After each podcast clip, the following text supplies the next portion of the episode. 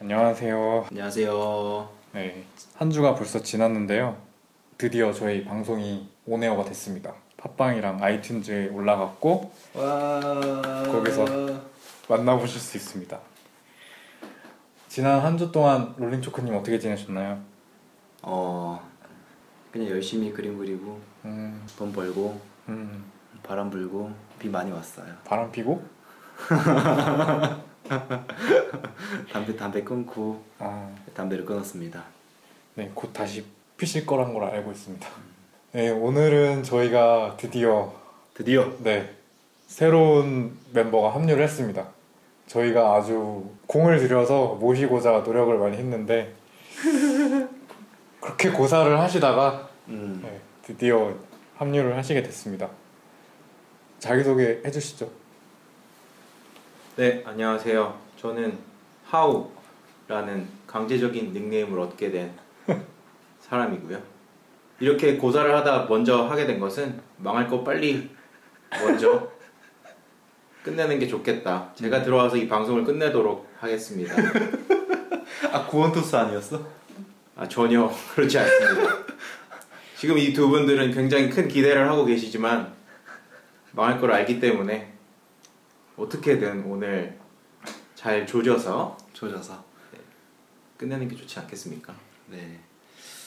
어 개인의 취미 생활과 자기 소개 간단하게 부탁드릴게요. 네, 저는 어, 영상 매체들을 두루두루 음. 다루고 있습니다. 뭐 제일 밑으로는 야동부터 제일 위로는 트위터에 올라오는 짤들까지 음. 제일 위를 트위터에 올라오는 짤이라고 한 게 가장 주요하죠. 그게 최상이라고 봅니다. 저는 음, 가장 실시간이거든요. 음. 음, 그리고 집에 고양이를 한 마리 키우고 있고요. 이거 플레이모빌 덕후입니다.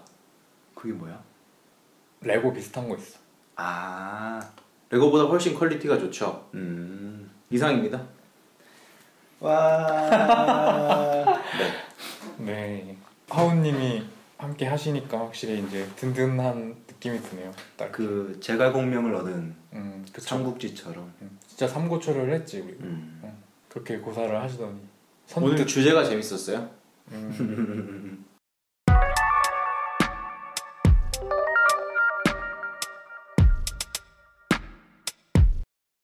오늘의 제목은 설현 그리고 아이돌입니다. 예. 뭐 이미 다 제목을 보시고 이걸 내용을 들으시겠지만 오늘 아이돌에 대한 내용을 다루려고 합니다.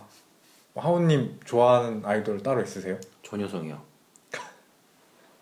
어 확고하게 바로 이름이 딱 나오네. 전효성이 어느 어느 팀이지? 시크릿. 시크릿. 형은 나는 최근에 좋아하게 된 게 소혜. 아 롤링초크님은 소혜를 좋아하시고 음. 음, 그렇군요. 뭐 계기가 있나요? 어, 101 보다가 어. 친구가 틀어놔서 보다가 아, 그런 얘기 하지 마. 어, 생각 없이 보다가 음. 그냥 문득 빠졌어. 음, 거짓말입니다. 롤링 초크님은 예전서부터 알아왔지만 소해 같이 생긴 외모를 굉장히 좋아합니다. 그것도 아주 변태적으로 좋아합니다. 어, 약간 그런 밋밋한 얼굴. 밋밋하다고 해야 되나? 밋밋하다고 얘기한 건 로이님입니다. 저는 아무 말도 하지 않았습니다. 아 오늘 입 조심해야 되는 편이구나. 뭔가 연예인에 걸맞지 않는 순수한 미소를 가지고 있다. 응.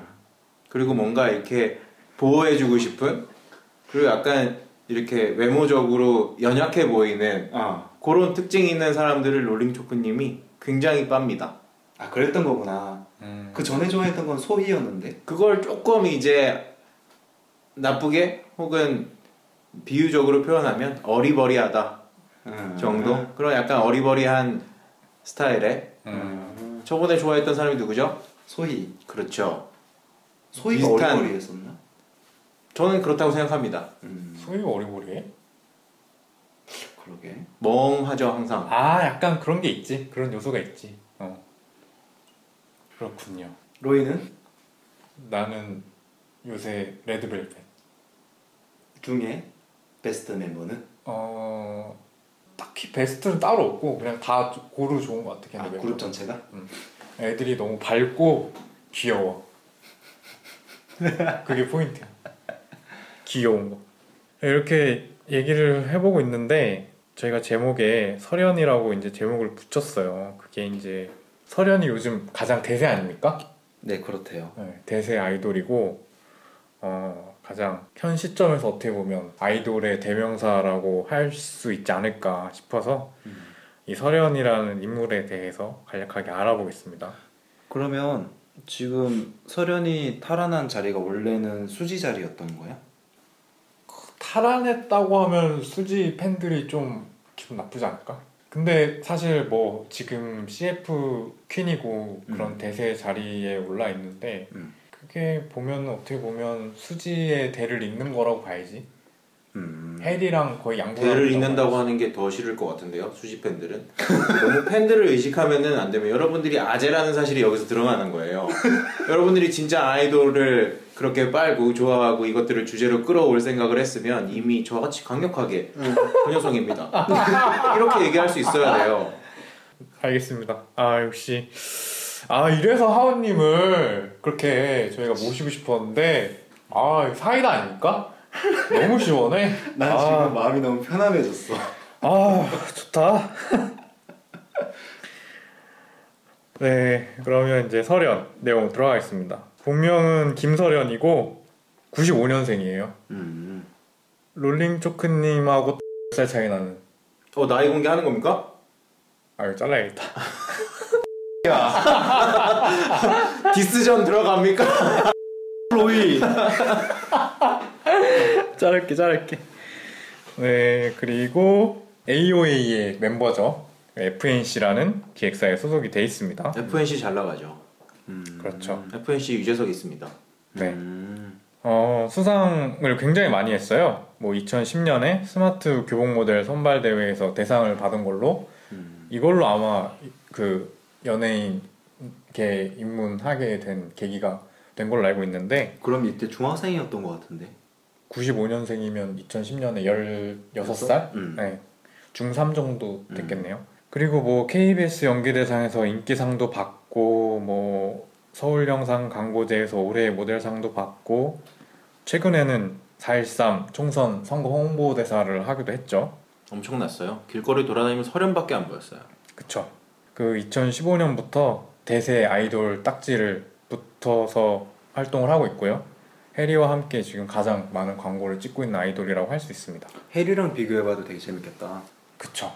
나 갑자기 할 말이 생각났는데 음. 이 방송을 듣고 계신 어, 텔레콤 업계 종사자분들 음. 제발 밤에 텔레콤 문을 닫으면 설현 입간판 좀 안에 같이 좀 들여놓으세요 깜짝깜짝 놀랍니다 길 가다가 진짜 여자 서 있는 줄 알고 아니 나 그런 적 어, 있어. 그거 어딨어? 다 있어요 어딜 가나 들고 튀기. 잡혀가 로이. 아니 아니 물론 철장 안에 들어있긴 한데 그 입구에 유리문이잖아요 보통 텔레콤들 철장 앞에 입간판이 이렇게 딱 세워져 있어요 그것도 실제 크기로 만들잖아요 맞아. 입간판들 등신대로. 아니 섹시한 건 낮에 봤을 때 이제 어 이런 느낌인데 밤에 보면 그게 섹시한지 안 섹시한지 이게 사람이 이렇게 눈을 시퍼렇게 뜨고 쳐다보는 느낌이라서 음, 한두 번 놀란 게 아니에요 텔레콤 업계 종사자분들 뒤로 돌려놓으세요 이거 퇴근하실 때 그 스티커라니까. 입간판 입간판이라고? 그 셔터 내리면 바로 위에 붙어 있는 건 스티커겠지. 입간판 얘기하는 겁니다 저는 알겠습니다. 스티커는 밤에 잘 안 보여요 네. 그래서 지금 설현은 이제 광고를 20개가 넘게 하고 있고요. 올해 모델상을 받았다고 했잖아요. 이게 전임 수상자가 전지현, 김태희, 김연아, 신민아, 김수연 이런 사람들이 받은 거예요. 근데 어... 그 다음으로 수상을 했다는 건짱 그만- 먹는 거네.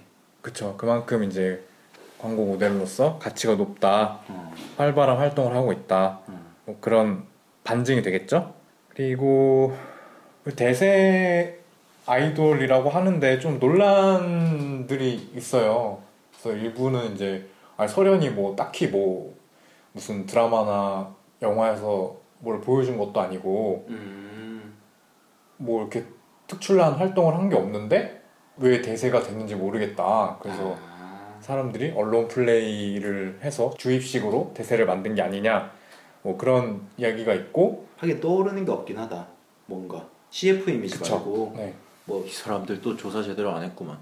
설현이 뜨게 된 결정적인 계기가 있어요. 뭔데? 설현이 뜨게 된 거는 지금 없어진 프로그램이 있어요. 그 어디 외국 시골인가 거기 가서 염소 키우고 농장하는 그런 프로그램들이 있었어요. 그 재미없어서 그냥 제목은 잘 기억이 안 나는데 음. 거기서 설현이 엄청 고생을 하고 쌩얼로 등장을 했는데 같이 나온 모 남자 연예인이 설현을 뒤지게 혼냈어요. 거기서 그 설현이 펑펑 우는 모습을 보고 음. 설현이라는 존재를 거기서 완전 사람들한테 이제 뇌리에 꽂히게 된 거죠. 아 네. 이런 쌩얼 여자 연예인이 쌩얼로 나와서 우는데 너무 사랑스럽다. 어. 아니야. 그거 나도 뭔지 봤는데 응. 그때는 그 쌩얼이 너무 못나게 나와가지고 그게 좀 화제가 됐었지. 그걸로 그 어쨌든 당시 그게 설현을 알리게 된 가장 결정적인 계기예요. 음. 그 전까지는 설현은 잘 보이지 않았죠. 그 그룹에서. 그 전에 이제 설현이 잘 안 보이게 된 거는 음. 설현 별명 중에 설그리브스라는 별명이 있어. 뭐야 그거? 그게 뭐냐면 그 하그리브스라는 맨유의 축구 선수가 있는데 그 선수가 이제 굉장히 부상을 많이 당하고 자주 당해서 어. 커리어의 대부분을 부상으로 보냈어. 야. 근데 왜 설현이 설그리브스냐면 음.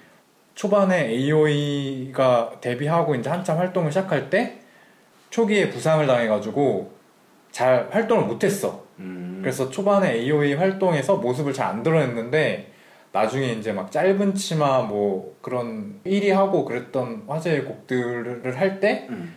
그때부터 이제 본격적으로 이제 같이 활동을 했는데 그러면서 어떤 이 설현의 뭐 섹시한 이미지가 많이 부각이 돼서 음. 화제가 됐고 나는 스포츠를 굉장히 좋아하니까 스포츠 관련 커뮤니티를 굉장히 많이 하는데 그런 커뮤니티는 대부분 남초 커뮤니티잖아. 음. 근데 그때 어딜 가도 설현이 거의 막 자유 게시판이나 뭐 그런 뭐 유머 게시판이나 그런 데는 설현이 거의 도배를 할 정도로 막 많이 올라왔단 말이야. 음. 아마 그때부터 좀 짧은 치마 활동할 때 그때부터 좀 대세가 된 게 아닌가 나는 그렇게 생각을 하는데 음. 어찌 됐든 뭐 주입식 대세라는 말이 있고 그 반대로 주입식 대세라는 말이 주입식이다 그런 표현을 쓰면서 왜 설현은 뭐만 해도 까이냐 이런 식으로 이제 옹호를 하는 또 팬들도 있고 그렇더라고요. 아 비판도 엄청 많나 보네. 네. 근데 이제 확실히 그 이전에 유이라는 아이돌도 있었죠. 음. 지금은 이제 좀 약간 기세가 한풀 꺾였다고 볼 수 있는데 음. 유이처럼 좀 설현이 앞으로 확실한 구심점이 될 만한 대표작이나 음. 어떤 계기가 없으면 좀 유이처럼 이렇게 금방 인기가 꺼질 수도 있지 않을까 꺼질 것 같아. 그런 생각이 듭니다. 해리는 연기를 잘해서 이어나갔잖아. 됐습니다. 그건 여러분들이 걱정할 일은 아니고요. 네. 전 초아 좋아합니다. 좋아 좋아 좋아 너무 좋아요. 아저씨들 지금 이거 마무리 할 거예요 설현 이제 끝났어 음. 마무리 하려고 그렇게 얘기한 거야 네, 좋아 좋아. 네. 설현 내용 초아로 하면 안 됩니까 이제? 음 좋아라 하자. 죄송합니다. 네 하고 싶니 초아는 염색하고 붙었던 거지 않아? 그치 그 단발머리 딱 하고 음. 머리가 살렸지 진짜 다른 사람 같았어. 음, 뜨고 난 뒤에 알게 됐는데 음. 예전 사진 비교한 거 보니까 음, 완전 다른 사람이더라. 음, 귀엽잖아, 초아. 네 아저씨. 어, 하우님은 왜 초아를 좋아해요? 저는 마리텔 보고 재밌어서. 음, 저는 그렇게 여자를 외모 갖다 판단하거나 그렇게 뭐 성적인 대상으로 바라보고 그런 식의 언급 자체를 한 적이 없어요. 마리텔에서 초아 완전 노잼이었는데 저는 굉장히 재밌었습니다. 음. 뭐 재미는 상대적인 거니까 다 끝나셨나요 이제 초아 얘기? 더 하실 더 하실 거 없나요? 초아에게 통으로 드러내도 되겠습니다. 별로 나 지금 그러려고 없었어. 그러려고 지금 머릿속에서 다 계산하고 있었어 편지 좀 찍자.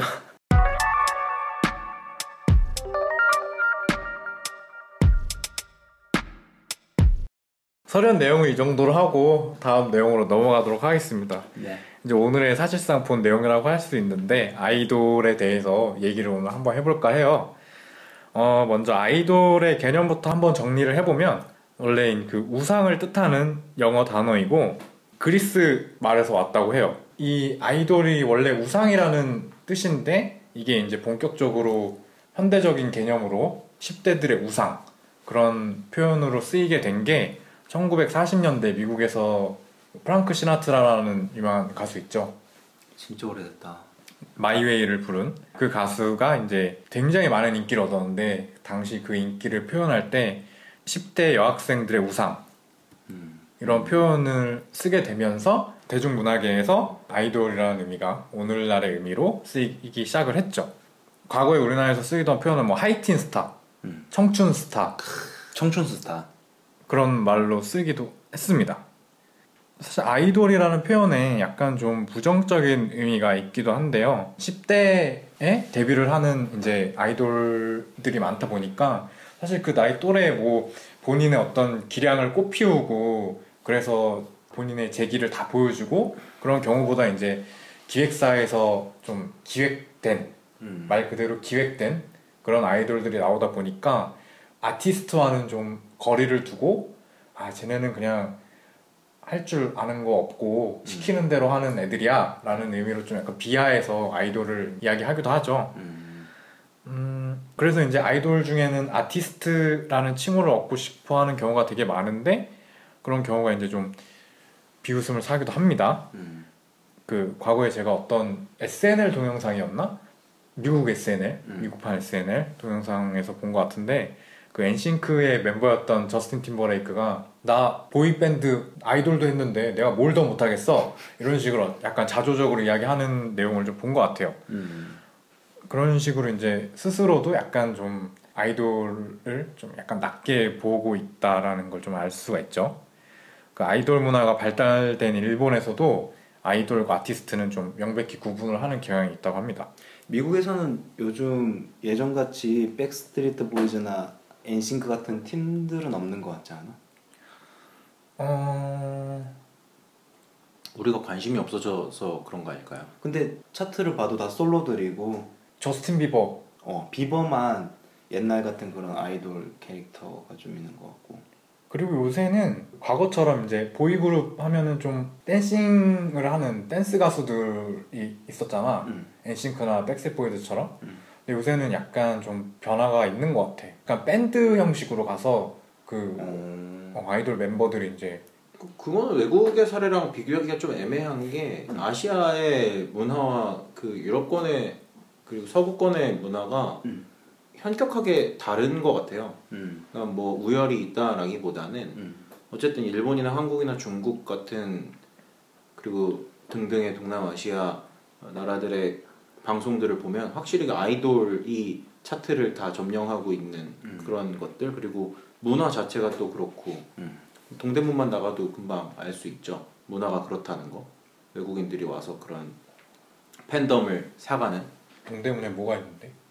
동대문에 요즘에 나가시면은 그런 옛날에 유명했던 백화점들이 있잖아요. 아, 백화점이 아니라 그런 두타 뭐 음. 이런 거 있잖아요. 쇼핑 네, 쇼핑 아울렛들. 그런데 가면 다, 다 망하고 아이돌 그런 굿즈. 뭐 굿즈, CD 이런 것도 요즘에 CD도 다 작품처럼 이렇게 나와가지고 굉장히 어. 비싸게 팝니다. 예전에 우리가 이제 CD 살 때랑은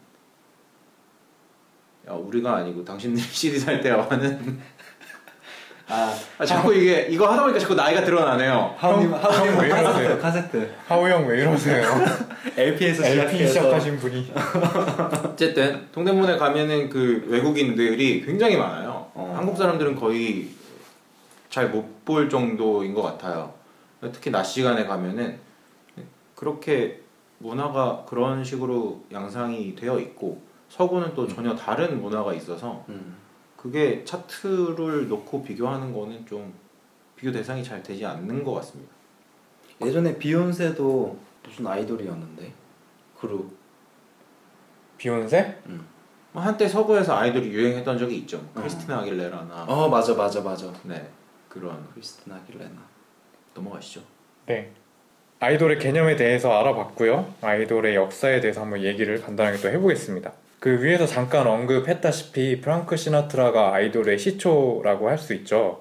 그리고 그 다음에 아이돌로 어, 시작을 했던 인물들은 엘비스 프레슬리, 비틀스, 마이클 잭슨 어, 이런 인물들이 있는데 이런 사람들을 사실 아이돌이라고 하면 약간 의아하게 생각하시는 분들이 있으실 거예요. 근데 분명히 이들도 이제 시작은 그 저 연령층을 대상으로 한 아이돌로 시작을 했는데 나중에 가서 이제 그 사람들의 능력치가 네. 어, 그 아이돌이라는 틀을 깨 부수고 그 시대의 아티스트로 인정을 받기까지 된 사례라고 할 수 있죠. 근데 이때 당시에도 아이돌이라고 불렸나요, 이 사람들이?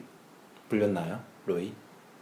당시에 엘비스 프레슬리나 비틀스 같은 경우도 그 어린 여성 팬들 팬덤을 몰고 다니는 그런 오늘날의 아이돌 밴드 같은 행태를 보였고 그 기성세대들한테는 좀 그렇게 좋은 평가를 받지 못했죠. 근데 나중에 시간이 지나고 이제 연령대가 폭넓어지고 그 기성세대는 이제 나이 든 사람들 다 죽고 그 팬들이 이제 기성세대가 되고 뭐 그런 식으로 이제 세대 교체가 이루어지면서 자연스럽게 이 사람들도 이제 어, 어, 물론 이제 그거에 힘입은 게 아니라 본인들의 이제 출중한 기량이 있었기 때문에 아이돌을 넘어서서 그 시대의 아티스트로 남게 된 거죠. 마이클 잭슨은 제임스 브라운이랑 이렇게 무대 같이 하는 영상이 많더라고. 그 마이클 잭슨은 잭슨 5로 데뷔했잖아요. 아 맞아 맞아. 네, 그 꼬맹이 때 음. 그렇게 시작을 했으니까 그것도 사, 사실은 이제 그 잭슨 형제들이 당시 그 시작한 음악들을 들어보면 teen pop이라고 할 수 있어요. 10대들을 대상으로 한 가벼운 팝 음악 음. 그런 장르를 했기 때문에 아이돌로 시작을 했다고 볼 수 있을 것 같아요. 그래서 아까 처음에 아이들 어, 아이돌의 어원에 대해서 이야기할 때 의문점이 들었던 게 저는 여태까지 저는 아이돌이라는 말이 외국 말인지 모르고 서태지와 아이들이 나왔다가 그 다음에 나오는 연예인들이 10대 애들이 다 인형같이 돌같이 생겨서 그게 합성어인 줄 알았어요. 아이랑 돌이랑 그래서 아이돌 서태지와 아이들 다음에 왜 돌아이 하지 왜? 돌 돌아. 돌아이는 노홍철이고 그 말이 되지 않습니까? 아이랑 인형 같은 아이들 아이돌 그난 소태지와 아이들이 그걸 만들어서 뭔가 아이들이 더 나와야 되는데 안 나오니까 이제 모든 아이들이 다 소태지와 아이들의 이렇게 후배인 것처럼 이렇게 아이돌 뭐 이런 건 줄 알았는데 이런 어원이 있는 상상도 못했어요 저는 아 이런 식의 이해를 이해가 있는 것도 상상이 어렵다. 되게 창조적으로 했었겠다. 음, 괜찮다. 아이돌이란 말이 우리가 살다가 갑자기 툭 튀어나온 말 아닙니까? 언제부턴가? 어? 그 그룹부터 아이돌 날개 H.O.T. 언타이틀? 응? 날개는 언타이틀인데? 언타이틀이었구나. H.O.T. 때부터 본격적으로 아이돌이라는 개념이 등장하기 시작한 거지. 음. 음. 어쨌든 저는 그렇습니다. 네. 어 그리고 또 짚고 넘어가야 될 보이그룹이 그 보이밴드의 원조라고 할 수 있는 뉴키즈 원더블락이 있는데요. 흔히 이 공장제 아이돌의 시초라고 얘기를 많이 합니다. 어, 공장제 아이돌이란 찍어내듯이 만들어진 기획된 아이돌 밴드를 이야기할 수 있는 거고요. 굉장히 안 좋은 말이네요. 좀 비하하는 의미가 있죠. 뉴키즈 원더블락은 이제 그 Step by Step 그 음악을 그 걔네야. 네. 말문이 막히셨군요. 그리고 백스 보이즈는 제가 개인적으로 초등학교 때 굉장히 백스보이즈는 누가 좋아했어요. 백스 보이즈 엑스포. 발음 백? 똑바로 Backstreet Boys 아하. 굉장히 좋아했습니다. 노래도 막 따라 부르고 그때 막 음반 사가지고 막 들으면서 이때 NSYNC랑 같이 활동했었지. 약간 겹쳤는데 Backstreet Boys가 먼저고 음. 같은 기획사야. 아 그래? 어, 그래서 약간 NSYNC는 약간 후배처럼 이제 살짝 좀 늦게 데뷔했지 Backstreet Boys보다. 음. 뒷골목 소년들. 네. 우리나라 아이돌 문화가 일본에서 영향, 영향 을 굉장히 많이 받았죠. 일본이 아이돌 문화가 굉장히 발달이 돼 있는데 일본의 아이돌 개념에 대해서 이제 좀 알아보겠습니다. 일본은 한국에서는 이제 주로 아이돌 그룹을 가수라고 보는데 그쪽에서는 일본 쪽에서는 엔터테이너로 보는 경향이 크다고 해요. 즉 이제 음. 가수 활동에 전념하기보다는 뭐 예능이나 뭐 다른 드라마라던가 그런 가수 외적인 활동이 굉장히 폭넓게 이루어지고 있기 때문에 음. 어, 엔터테이너로 보는 경향이 크다고 합니다. 그래도 일본에서도 출발은 가수로 하나 봐. 겸업을 하는 거죠. 음.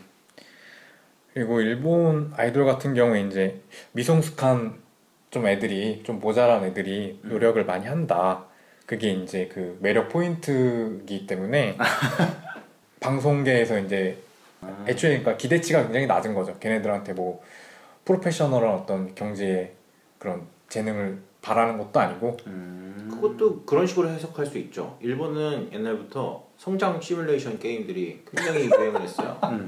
그래서 동급생이라든지 이렇게 뭔가 그 연애 시뮬레이션 게임 아니야? 그것도 성장이 비록 어, 동시에 섞여 있는 부분도 있어요. 그 게임을 하면서 형이 성장을 했지. 어쨌든 성장 시뮬레이션 게임들이 계속 나오면서 그렇게 뭔가 자기 캐릭터를 키워 나가는 음. 형태의 그러니까 이 하나의 어떤 어, 상품이 음. 이렇게 내가 어, 팬심을 주면서 그쵸. 혹은 내가 관심을 주면서 음, 음. 성장해 나가는 과정들을 그 과정들을 즐기는 게 일본의 되게 중요한 특징인 것 같아요. 그쵸. 우리나라는 되게 결과를 빨리빨리 보기를 원하는데 음. 그들은 결과만 딱 주어지면 그것들을 계속 2차, 3차로 파생시키는 이상한 특징을 가지고 있습니다. 음. 물론 그게 굉장히 재밌죠. 2차, 3차로 파생을 시킨다는 게 뭐 모해화 이런 거 말하는 건가?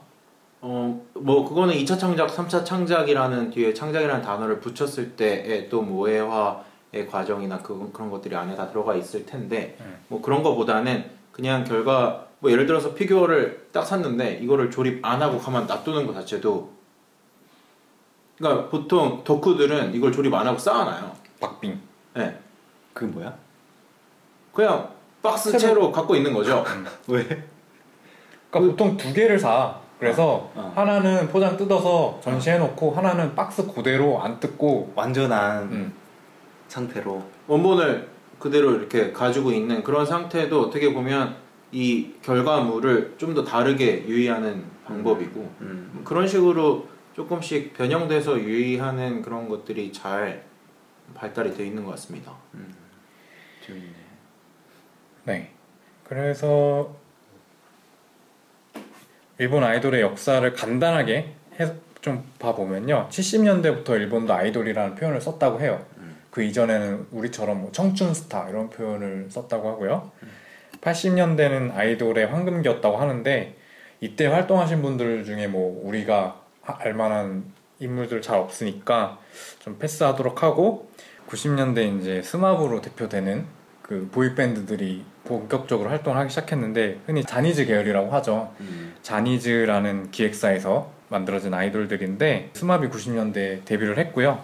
또 일본의 국민 여동생이라고 할 수 있는 히로스에 요코가 90년대에 전성기를 보냈습니다. 아, 료코 좋아했습니다. 그쵸 한국에서도 많은 사람들이 요코의 사진을 뭐 배경화면으로 한다던가 네네.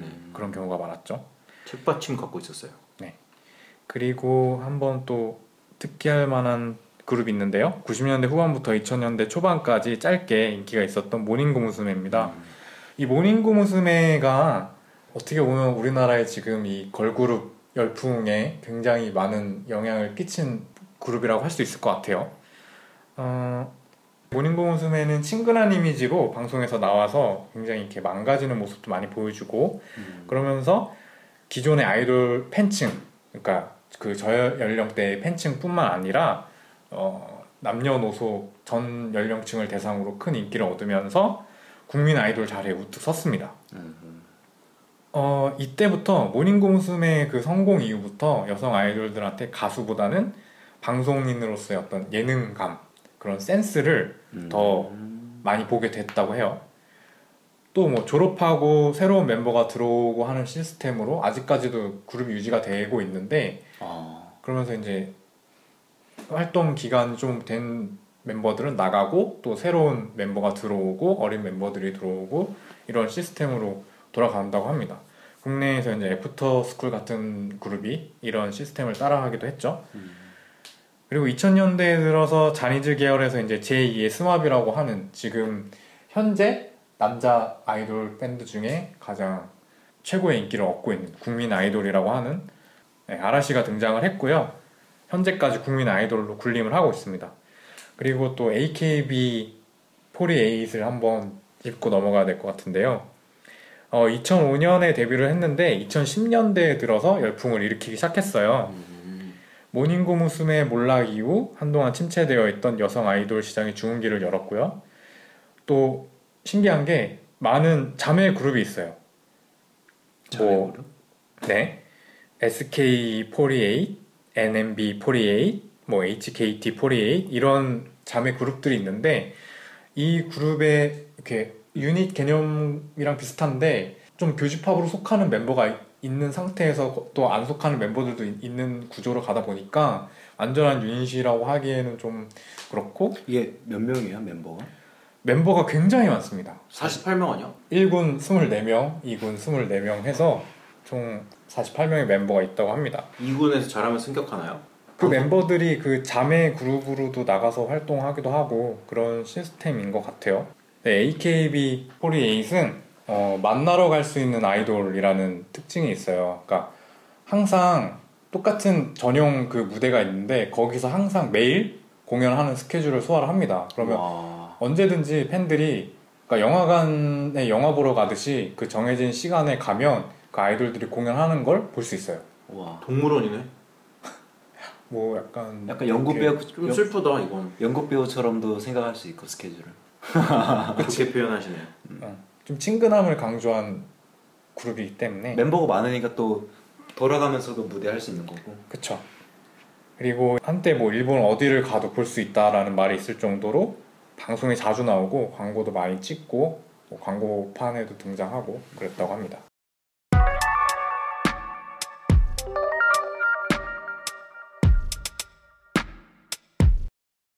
일본 아이돌의 역사에 대해서 간략하게 알아봤고요. 이제 한국 아이돌의 역사에 대해서 또 간략하게 한번 짚어보고 넘어가겠습니다.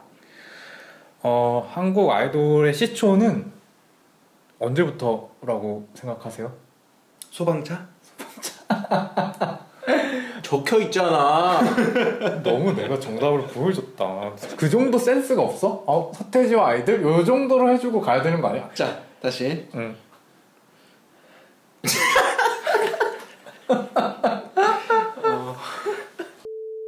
육각수? 녹색지대? 육각 육각수가 그 다음 아니야? 소방차 다음? 그랬나? 한참 뒤 아니야? 한참 뒤 서태지와 아이들보다도 한참 뒤지. 응보가 기가 막혀. 응보가 기가 막혀. 응보가 기가 막혀. 응보가 기가 막혀. 대학가요제 거의 후반 출신이잖아. 음. 네. 철이와 미애. 음흠. 한국 아이돌의 역사는 80년대 중반부터라고 볼 수 있어요. 80년대 중반에서 90년대 초반까지 소방차, 뭐 김한선 이런 분들도 그때는 이제 아이돌이라는 개념이 아직 국내에 자리 잡지 않은 시점이긴 하지만 아이돌이라고 볼 수 있죠. 그리고 이 역사적인 보이 밴드의 시초라고 어떻게 보면 할 수 있는 서태지와 아이들이 등장을 하게 되는데 서태지와 아이돌 이전과 이후로 나눌 수 있을 것 같아요. 그 이후에 데뷔한 뭐 1세대 아이돌이라고 흔히 얘기하는 H.O.T가 서태지와 아이들의 영향을 많이 받았다고 볼 수 있죠. 음. 네. 그런가요? 그건 당연한 게 데뷔곡에서 딱 티가 났어. 전사의 후예. 뭔가 사회 비판적인 내용을 노래하는 교실 이데아랑 전사의 후예가 되게 자연스럽게 이어졌어. 아, 사회 비판적인 내용을 말했다는 측면에서 음. 그러니까 춤. 춤추고 노래하는 거랑 너무 안 어울리게 가사가 되게 어두웠던 것 같아. 사회 비판적이라기보다는 좀 더 그 포커스를 좀 더 맞추면 이제 10대의 관점에서 보는 사회 문제라고 볼 수 있겠지. 음. 뭐 예를 들면 서태지와 아이들이 뭐 교실 이데아라던가 음. 하여가라던가 음. 그런 부분에서 이제 10대의 입장에서 어떤 피곤함, 뭐 어떤 지침 이런 걸 얘기했다면 그 이후에 이제 이름부터도 10대의 승리잖아. High-five of Teenager. 뭐 뭔가 아, 억지 같지만 맞다. 그랬었어. 어, H.O.T의 뜻이 그거였지. 음. 그러면서 뭐 전사의 후예 뭐 이러면서 든 어. 뭐 학교 폭력 문제라던가 그런 이제 이야기를 함으로써 본격적으로 이제 10대를 타겟으로 한 그런 아이돌 밴드의 시작이라고 볼 수 있지. 음. 제키도 있었죠. 제키 얼마 전에 무도로 화제가 됐던 것 같은데 그래서요. 갔다 왔어요. 네. 별로 관심 없죠. 음. 네. 좀 무도가 안타까워요. 이따위로밖에 할 수 없는지 김태호는 감을 잃은 것 같습니다. 노홍철이랑 정영돈이 빨리 돌아왔으면 좋겠어요. 아 그게 너무 큰 것 같아. 그러니까 아 형돈이 형이 진짜 너무 그리워 난 음. 제일 좋아했는데. 어 아이돌의 세대를 구분하는 방식은 여러 가지가 있었는데요. 제가 조사를 하면서 어, 나무위키에 어떤 분이 올리신 구분법을 어, 이게 제가 보기엔 좀 타당하다 싶어서 그거를 제가 좀 가져왔습니다. 먼저 1세대를 나누는 구분점은 TV와 라디오를 중심으로 활동을 했고요. 음. 일방향적인 소통을 했고 다소 허술한 시스템 그리고 팬덤 문화의 어떤 태초 시작 음. 그런 부분을 특징으로 해서 1세대 아이돌들을 나눌 수 있는데요. 여기에 해당하는 그룹이 H.O.T, 잭스키스, S.E.S, 핑클, 신화, G.O.D 등이 있습니다. 음. 어, 그리고 이 세대는 인터넷의 영향을 크게 받기 시작했어요. 디지털 음원이나 스트리밍 사이트를 이용해서 음원을 소비하기 시작했고 유튜브와 팬카페가 굉장히 그 팬덤 형성에 큰 영향을 끼치기 시작했습니다. 어. 그리고 라디오의 영향력이 크게 쇠퇴했고요. 1세대 그룹에서는 볼 수 없던 유닛 활동 및 개인 활동이 활성화됐습니다. 또 시스템을 통한 매니지먼트가 본격화되었고 해외 진출도 시작이 됐고요. 해외 콘서트 투어도 다니기 시작했습니다. 음. 여기 2세대에 해당하는 그룹이 동방신기, 원더걸스, 빅뱅, 슈퍼주니어, 샤이니, WS501, 소녀시대, 카라 등이 어. 있다고 합니다. 그리고 3세대는 인터넷의 영향력이 TV와 대등해진 그런 시대이고요. 지금을 얘기하는 거지. 네, 지금 시점입니다. 음. 인터넷 방송을 통해서 아이돌들이 직접 어, 팬들하고 소통을 하기 시작했어요. 뭐 대표적으로 네이버에서 런칭한 V앱 서비스가 있고요. 아이돌 관리 시스템이 거의 완성이 되었다고 볼 수 있습니다. 그리고 또 그런 개인 방송이나 인터넷 영상 문화가 많이 보급이 되었- 되었기 때문에 그것을 통한 단독 버라이어티가 보편화되었고 또 연습생 때부터 또 싹이 보이는 연습생들은 미디어에 노출이 되기 시작했어요. 음. 또 데뷔 초부터 해외 팬들이 주목을 하기 시작했고 또 케이팝이 많이 열풍을 불러 일으킨 다음에 만들어진 세대이다 보니까 음. 여기에 해당하는 그룹이 엑소, 레드벨벳, 위너, 아이콘, 갓세븐, 트와이스, 여자친구 어, 비교적 굉장히 최근 그룹들이죠. 여기가 이제 3세대라고 구분을 할수 있을 것 같습니다. 사실 이런 구분이 저는 참 못마땅합니다. 왜요? 왜냐하면 이거는 어쨌든 어떤 시스템에 의해서 변화되는 과정에서 나타나는 세대 구분인 것 같고요. 사실 더 중요한 것들은 이것들, 그러니까 아이돌이라는 어떤 문화 자체를 상품으로 놓고 그것들을 소비하는 그런 사람들이 더 초점이 맞춰져서 이야기가 진행되는 것들이 훨씬 더 재밌고 음. 그리고 그것들이 더 와닿는다고 생각이 되는데 사실 이 아이돌 카테고리도 이런 카테고리가 있다는 것만 우리가 그냥 알면 될 것 같고 음. 응- 어, 그냥 그것들을 즐기는 소비자들의 변화, 그러니까 문화적인 특징 그리고 그 팬덤들이 어떻게 변화됐는지 음. 그런 것들을 보여주는 게 뭐 대표적으로 응답하라 같은 시리즈를 보면 거기서 음, 되게 재밌었던 게 응답하라를 응답하라의 주인공들이 항상 어떤 연예인을 특정하게 좋아해요. 음. 그 팀들을. 근데 시리즈가 진행이 될수록 그 연예인을 쫓아다니는 어떤 사생의 정도, 사생의 방법들이 굉장히 디테일하게 달라요. 음. 그런 것들이 되게 공감대를 얻고 또 이제 마음껏 이제 사람들이 향수를 할 수 있게끔 하는 건데 그래서 무도의 방식이 별로 마음에 들지 않습니다. 근데 그 아이돌 구분법에 대해서 말씀하셨는데 지금 여기 나온 게 그 소비되는 방식이나 그런 걸 기준으로 나눈 거 아닌가요? 그런 것 같지 않은데요? 일단은 세대를 구분한 거 자체가 음. 지금 세대가 뭐 아이돌의 어떤 복직이나 그 아이돌의 뭐 의식 그러니까 아티스트 아까 얘기 초반에 얘기했던 이런 것들로 나눠진 게 아니라 지금 어떤 매체 음. 그 그게 결국- 미디어의 발달 뭐 그러니까 결국엔 저는 제가 생각하기엔 이건 시스템이라는 거죠. 근데 그게 결국 팬들이 그 시스템이 결국 팬들이 소비하는 방식을 바꿨고 네네. 이- 어, 아이돌이 어떻게 보면 유통되는 과정을 바꿨기 때문에 음. 그런 거- 그 말씀하신 부분이랑 좀 일맥상통하는 부분이 있는 것 같은데. 그렇게 볼 수도 있을 것 같은데 음. 뭐 어쨌든 이런 구분을 짓는다는 게 음. 사실은 그러니까 조금 더 소비하는 층은 조금 더 어, 디테일한 부분들이 있거든요. 뭐 예를 들어서 예전에는 물건 아, 예전에 물건을 어디 가서 샀는데 음. 지금 뭐 인터넷에서 살 수 있어서 조금 더 팬심이 어, 뭐랄까 금방 갈아탄다고 해야 될까? 뭐 이런 것도 있을 수가 있고 음. 그러니까는 어떤 아이돌을 좋아한다는 것 자체가 문화라면 음. 그 문화가 변화되는 양상 음. 같은 것들로 구분을 하면 더 좋지 않을까 음. 뭐 그런 겁니다. 그러니까 H.O.T, 잭스키스, S.E.S, 핑클, 신화 뭐 누가 봐도 이거는 옛날 아이돌인데 그 옛날 아이돌과 지금의 빅뱅이나 여자친구나 아이오아이나 이런 사람들의 특징이 시스템으로 구분되는 게 못마땅한 거죠. 사실 그때 아이돌이나 지금 아이돌이나 팬들이 소비하는 건 비슷할 수 있어요. 아니면 오히려 아주 다를 수가 있죠. 음. 그런 쪽으로 분석이 된 것들은 거의 못 본 것 같아서 음. 음. 네, 그나마 응답하라를 보면서 약간 그런 것들이 좀 해소가 되는 음. 디테일하게 그것들을 묘사를 해주니까 음. 그런 것들이 저는 좋았고 안타깝다고 생각합니다. 그럼 여기서 잠깐 끊고 어, 좀 광고. 쉬었다가 오겠습니다. 광고 자체 광고하자.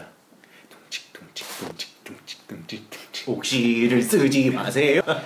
바람이 불 때? 옥시 좀 쓰지 말아주세요. 락스는 유한 락스. 아 유한락스 광고였구나. 이거 진짜 낸다.